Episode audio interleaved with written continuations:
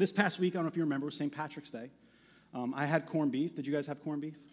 For some reason on St. Patrick's Day, um, I make I always have a Reuben, like which has nothing to do with like Irish heritage, but I take the corned beef and I put it on rye bread with sauerkraut, Thousand Island dressing, Russian dressing, however you do it, melt the Swiss cheese on it, and that's how I celebrate St. Patrick's Day. But whatever, be that as it may. Anyway, I wanted to read a portion of a prayer known as St. Patrick's breastplate. And this is a pretty well-known prayer, but it just was it was all over social media all week and it's just something that's just so beautiful and I just felt the need to read it. It goes like this.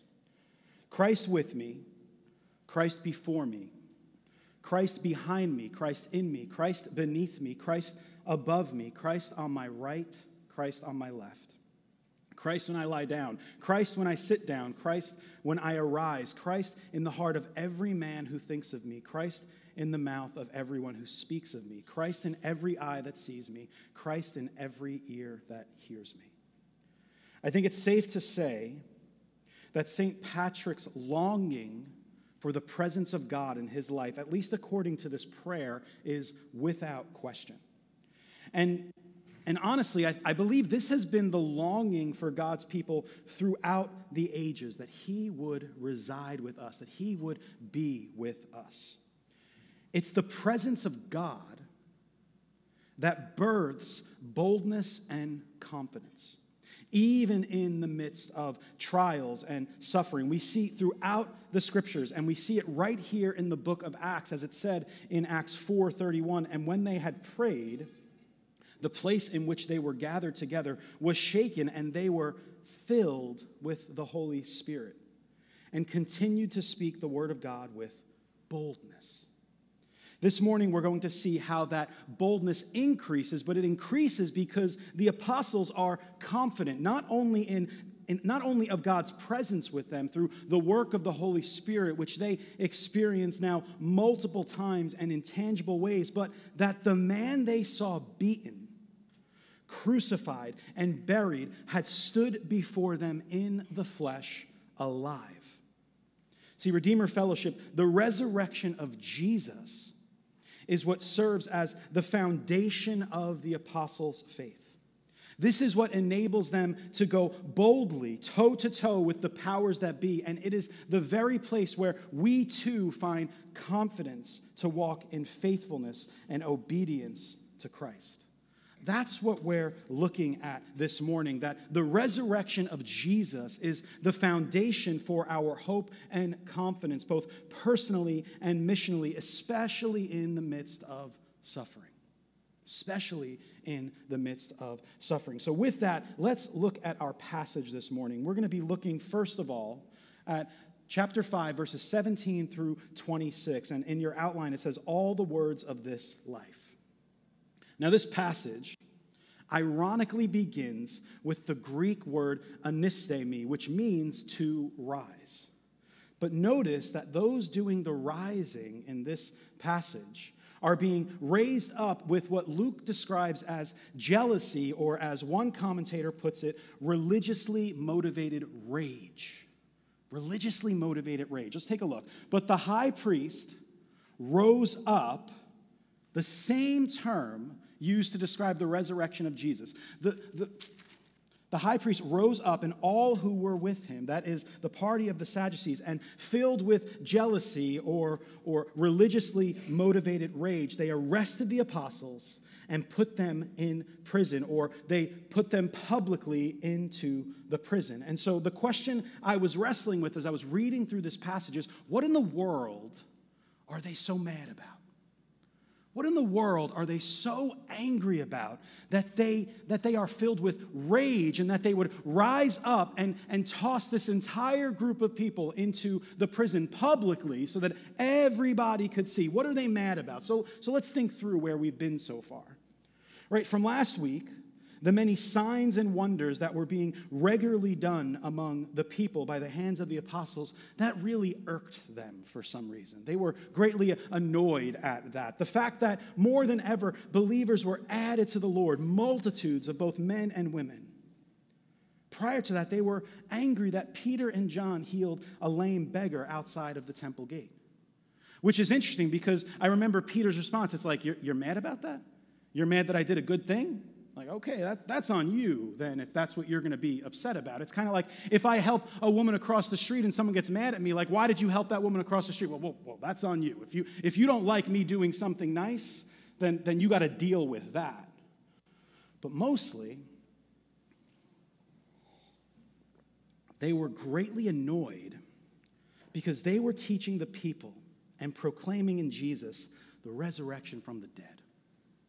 That's what really got under their skin. That's what really kind of got in there and, and frustrated them. Partly because what was happening is that there seemed to be right before their eyes a changing of the guard happening. That no longer were they going to be the ones who were, who were, who were the gatekeepers, if you will, of, of God's holy place. No longer was that the case. And so let's see how this thing plays out. Verse 18 they arrested the apostles and put them publicly into prison. But during the night, an angel of the Lord opened the prison doors and brought them out and said, Go and stand in the temple. Notice where he tells them to go. Go and stand in the temple. You're going to see that word show up multiple times throughout this passage. Go and stand in the temple and speak to the people all the words of this life. And when they heard this, they entered the temple at daybreak and began to preach. It goes on. Now, when the high priest came and those who were with him, they called together the council and all the senate of the people of Israel and sent to the prison to have them brought. But when the officers came, they didn't find them in the prison. So they returned and reported. I think that's actually kind of funny, and we're going to get to that in just a minute. So, so some observations, right? Just verses 17 through 21, a couple observations, then we'll keep going. The religious leaders' anger led to them arresting the apostles. That was their solution. They were upset, and so they arrested them. They did it publicly, probably in order to make a point, but they were freed through divine intervention, right? An angel shows up. An angel shows up and just lets them walk freely and gives them some commands go and preach and teach in the temple. And so, one thing I think is safe to say, being that an angel showed up, the angel of the Lord showed up to open the gates of the prison and let them out, is that God is on their side. Right? If an angel shows up and tells you to do something, it probably means that God's okay with it. Right?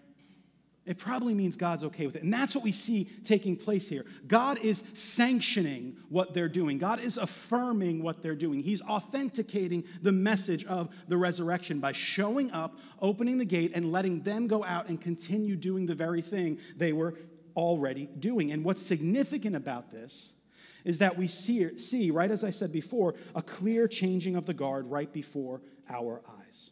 Those entrusted with leading God's people, teaching them the law of God, and caring for their souls are being replaced.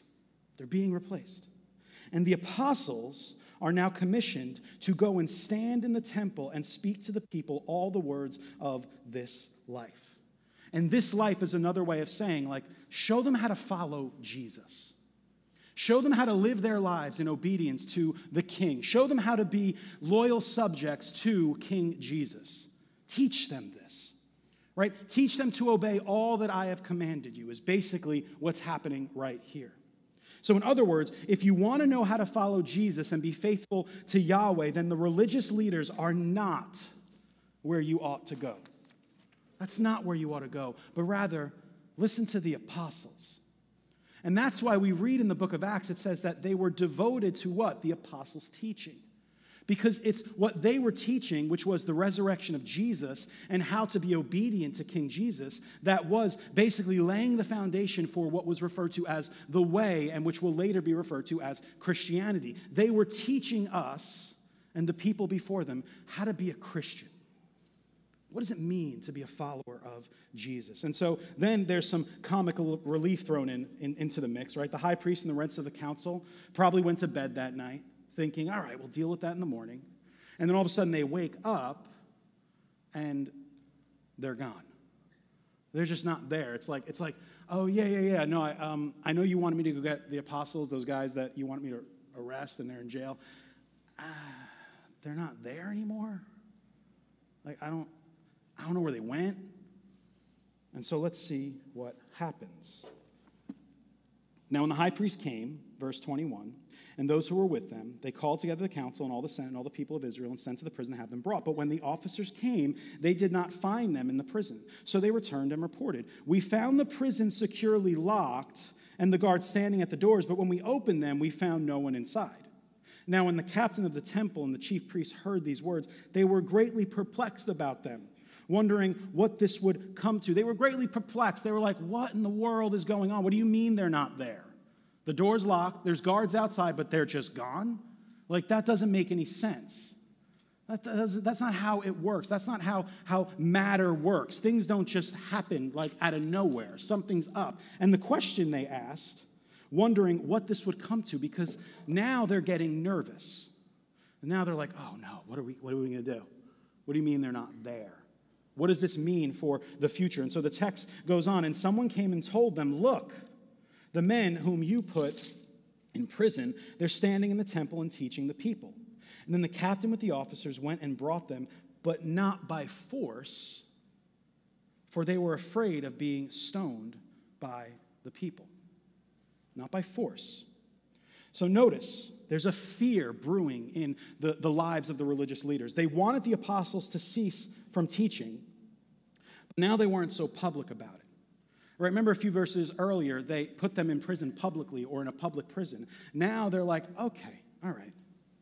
The captain and the officers went and brought them, but not by force because they were afraid of being stoned by the people. See, there's an inversion of power taking place right before our eyes. Beverly Gaventa, New Testament scholar, says it like this Instead of the apostles being afraid of the powerful, the powerful are afraid of the apostles. Right? Instead of the instead of the apostles being afraid of the powerful, the powerful are afraid of the apostles. See, this entire first section shows us two things. One, that God is on the side of this movement, and that two, this movement is eclipsing and, in a sense, replacing the old way, which is precisely why the religious leaders are so angry. That's why they're mad. The resurrection means they're out of a job. A Messiah showing up means they're out of a job. The temple no longer being the place where worship takes place means they're out of a job. And they no longer have the power that they once possessed. And so now, that cleansing of the temple that we just read about in, in, in John's gospel is now starting to, to kind of unfold throughout human history. Right? The temple is being cleansed in a sense that we have become the temple. Those of us who are filled with the Holy Spirit of God. And so the text continues, verses 27 and following. Let me read. And when they had brought them, they set them before the council. It's important. And the high priest questioned them, saying, We strictly charged you not to teach in this name, yet here you have filled Jerusalem with your teaching, and you intend to bring this man's blood upon us. And so the scene shifts. The apostles are once again standing before the council. And, and, and remember this place, the council. This should have been a place of fear. This should have been a place that would have caused the apostles to, to tremble. Why? Because when Jesus stood before that same council back in Luke 22, he was ultimately killed. Right? His standing before the council led to his death. And, and I think it's funny because the religious leaders are concerned that the apostles' teaching will bring this man's blood upon them. Of course, this man's blood upon is upon you. You killed him. You delivered him over to Pilate. And now you're worried that, like, oh, well, I, didn't, I didn't kill him. It's like, no, no, no, that's called conspiracy to murder, right? Like, that's what took place there. I think that's called conspiracy to murder, right? Thank you, right?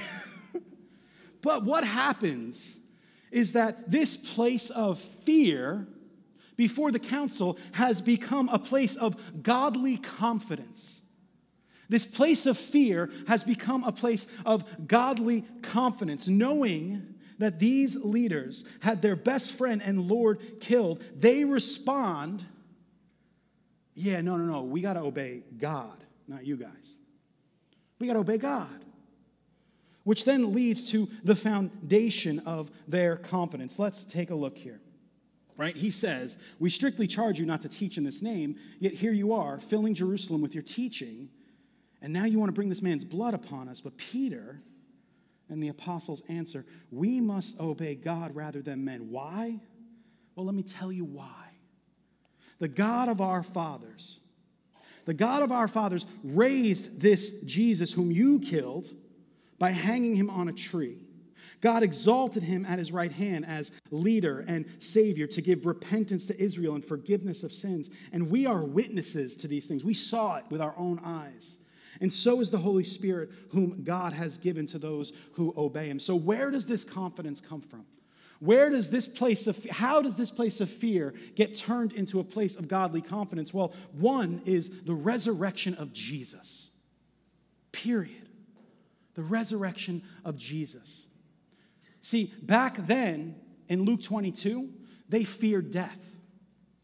Now that death has been defeated, they no longer fear it anymore. And so the place of fear becomes a place of confidence because the God of our fathers raised Jesus. And not only the resurrection, but the reorienting of power and authority in trying to shame and humiliate Jesus by hanging him on a tree, which we see as a curse back in Deuteronomy 20, 21. What, what God did was provide an opportunity for, well, not, not God, what the religious leaders did was provided an opportunity for God to exalt this man who was shamed by being hung on a tree as leader and savior. That word could also mean um, ruler or forerunner or prince. In other words, what you meant for evil, God meant for good. What you meant for evil, God meant for good. And as leader or prince and savior, he now offers repentance to Israel and forgiveness of sins. And they don't simply know this because they heard about it, but rather they were witnesses to these things, along with the Holy Spirit, whom God has given to those who obey him. So, so what's the point? No longer are God's people afraid because they know that death no longer has the same power it once did. Resurrection means we no longer need to fear death, and an enemy who does not fear death is the most dangerous of all because there is nothing you can do to them, for they have nothing to lose. See, the apostles had nothing to lose because they knew, they had confidence that if they do anything to them, if they kill them, if they beat them, whatever they do, they are going to be raised up to new life. That was the facts that they were dealing with. That's where their confidence is drawn from. Redeemer Fellowship, that's where our confidence is drawn from. Because we too have nothing to lose, because Jesus is alive and well and seated at the right hand of the Father. And those of us who pick up our crosses and follow Him, we too will be raised up on the last day and we will be with Him for all of eternity. Those are the facts that they're dealing with. That's what gives them confidence. That's what gives them boldness. That's what enables them to say, in the face of those who killed their Lord, yeah, we don't have to listen to you, we have to listen to God. That's what gives them boldness. So, so a couple of things, because I want to talk about the resurrection a little bit. And I know we're a few weeks away from Easter, but, but every Sunday is an opportunity to talk about the resurrection because it is the central tenet of our faith. Paul the Apostle says this in 1 Corinthians 15, verses 14 through 19. He says, And if Christ has not been raised, then our preaching is in vain, and your faith is in vain. Basically, this is a waste of time, right? If Jesus was not raised from the dead. We are even found to be misrepresenting God because we testified about God that he raised Christ, whom he did not raise, if it is true that the dead are not raised. For if the dead are not raised, not even Christ has been raised. That means he's still in the ground. And if Christ has not been raised, your faith is futile and you're still in your sins. That means, like I said, this is a waste of time and our sins are not forgiven. Then those all who have fallen asleep in Christ have perished. If in Christ we have hope in this life only, we are of all people most to be pitied. That's what Paul says about the resurrection of his Lord. If he's not alive and well, then what are we doing? There are a lot more things all of us could be doing on a Sunday morning if Jesus didn't rise up from the dead. Tim Keller says it like this If Jesus rose from the dead, then you have to accept all that he said. If he didn't rise from the dead, then why worry about any of what he said? The issue on which everything hangs is not whether or not you like his teaching, but rather, but whether or not he rose from the dead.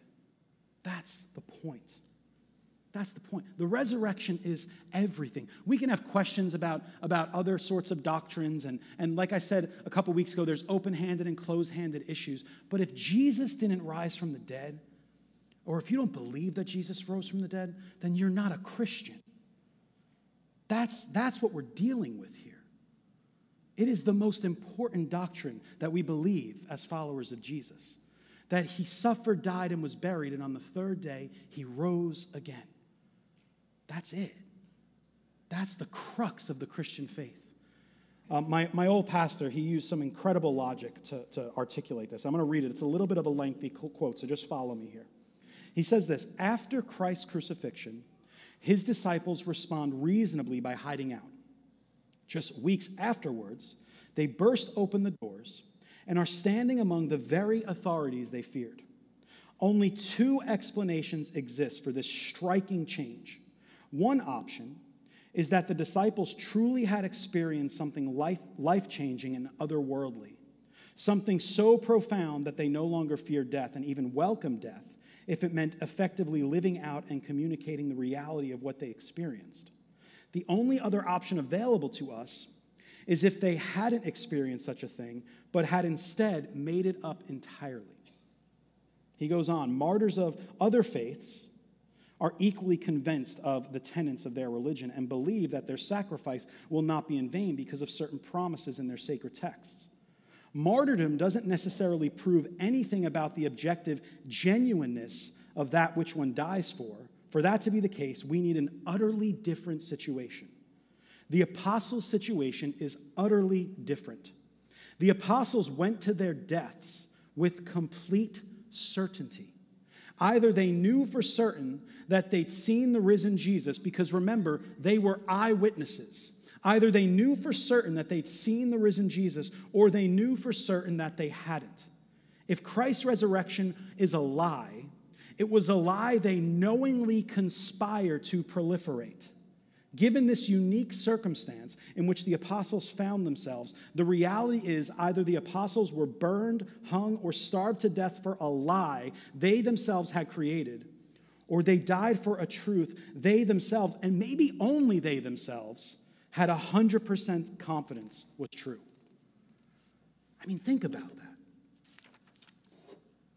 They either saw it with their own eyes, or they went to death and suffered martyrdom for a lie they helped create. That gives me confidence in the resurrection of Jesus. That gives me enormous amounts of confidence. Because most rational, rational people would not die for a lie they made up. Most people wouldn't do that. And so the, the passage goes on. And this third point, an unlikely ally, verses 33 through 42, it says this When they heard this, the religious leaders, they were enraged and wanted to kill them. I think that's so interesting. Even as I, as I look at that first verse in this section, it's like literally, Peter just preached the gospel. Peter just said, You can have forgiveness of sins if you put your faith in the crucified and risen Savior. And right, gospel preaching does really elicit only a few responses, right? Either someone is indifferent to it, they're like, oh, whatever, that's not for me, or they're really angry about it, or they accept it. Right? Those are really the only three responses, right? Indifference, love, or anger. They chose anger. And as a result, they wanted to kill them. But a Pharisee in the council named Gamaliel, a teacher of the law, held in honor by all the people, stood up and gave orders to put the men outside for a little while. And he said to them, Men of Israel, take care of what you are about to do with these men. Really interesting storytelling point that Luke, remember, is a remarkable storyteller, that he uses the word anistemi again to describe Gamaliel's actions and how, again, right, resurrection kind of peers its head again. Gamaliel rises, and it's this little kind of signpost of a resurrection that, that saves them from death. Again, this is not the resurrection, but it's, it's a little wordplay that Luke is using to kind of point out, like, yeah, the resurrection matters. And I'm going to use that word all over the text. It's all over the text. And this serves as a signpost for how the resurrection saves us from certain death. And so the text goes on. And he said to the men of Israel, Take care of what you are about to do with these men. For before these days, Theudas rose up claiming to be somebody, and a number of men, about 400, joined him. He was killed, and all who followed him were dispersed and came to nothing. After him, Judas the Gal- Galilean rose up in the days of the census and drew away some of the people after him. He too perished, and all who followed him were scattered.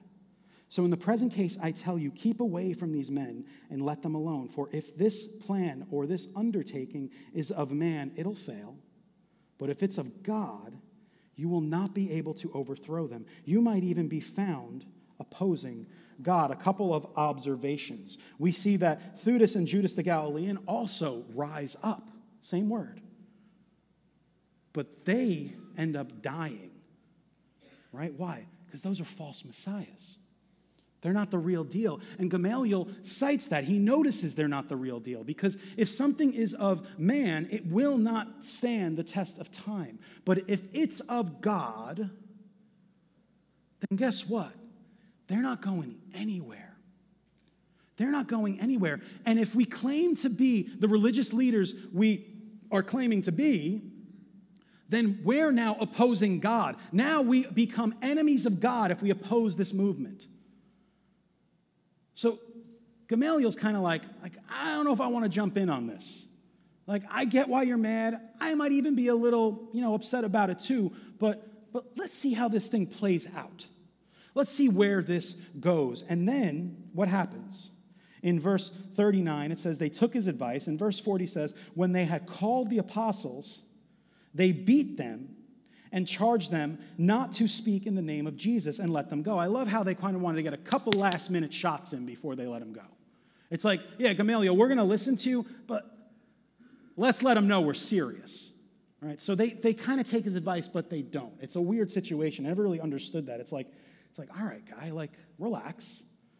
Like, if you're going to listen to the wisdom of Gamaliel, then listen to the wisdom of Gamaliel. But no, no, they wanted to beat him up a little bit. Okay, but, but here's what happens in verse 41. Even after getting beat up, imprisoned, they left the presence of the council rejoicing. Rejoicing that they were counted worthy to suffer dishonor for the name. And every day in the temple and from house to house, they did not cease teaching and preaching Jesus as the Christ, as King. I love this verse here.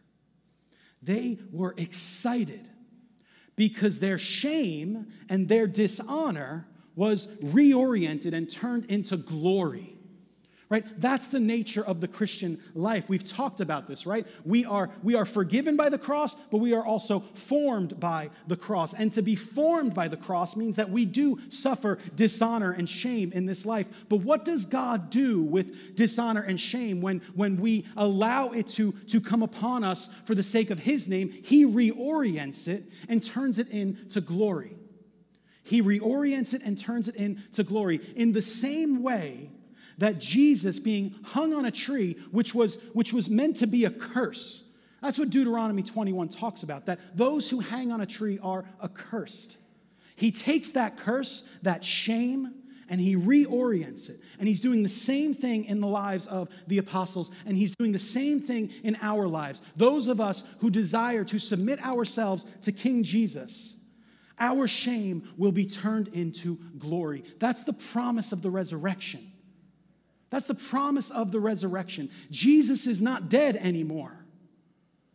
And if Jesus is not dead anymore, then we too will live with him for all eternity, provided we suffer with him, provided we kneel down and bend our knee to him as king. We will be raised up with him on the last day. That's the promise of the scriptures. That's the promise of Christ for those of us who believe. And that is a glorious thing. And there is much shame for those of us who want to follow Jesus and be faithful. There's going to be shame. There's going to be dishonor. There's going to be pain. There's going to be suffering. You might be ostracized for your faith. That's the reality of what it means to be a follower of Jesus. We are called to step into the mess and brokenness of others, which means we might be associated with the messy and the broken. But God takes that, He smiles at that, He reorients it, and makes it into glory. That's a beautiful thing. And that's why they had confidence. That's why they were so bold.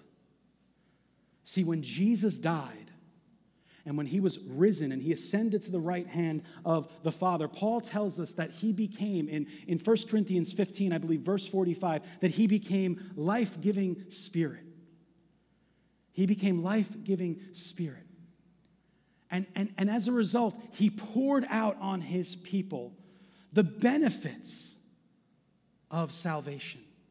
That we too now are adopted into the family of God. We too now are justified, meaning our sins have been forgiven and atoned for, and we are in right standing with God. We too are being sanctified, meaning we are made holy day by day. God is, is, is fashioning us and forming us and conforming us to the image of His Son. And one day we will be glorified with him. That's good news. That's good news. That's what's happening in this passage. That's what's going on. They rejoiced because they knew the truth.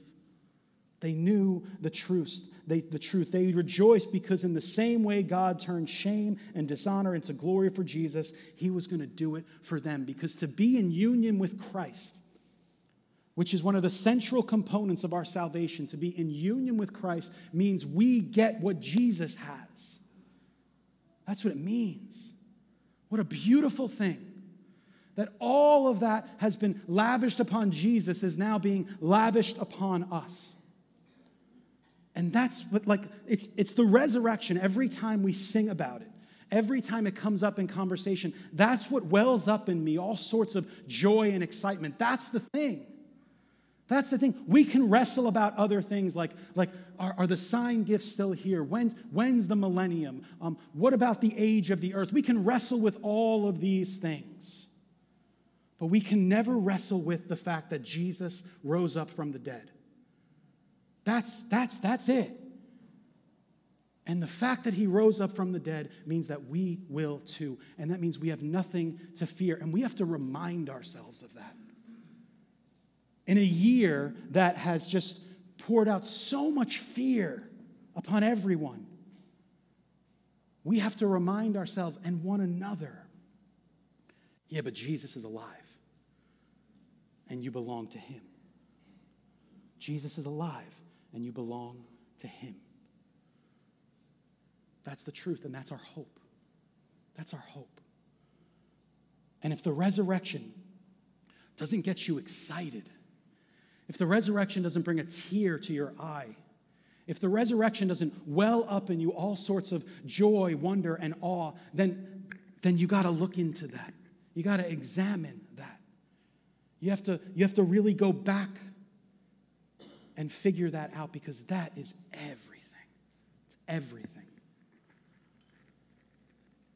This passage reveals to us, even some 2,000 years later, that our confidence and our hope is found in the person and work of Jesus, who defeated death and is currently seated at the right hand of the Father, ruling over all of creation. I used to say to my kids that when Jesus rose up from the dead, he crushed death to pieces.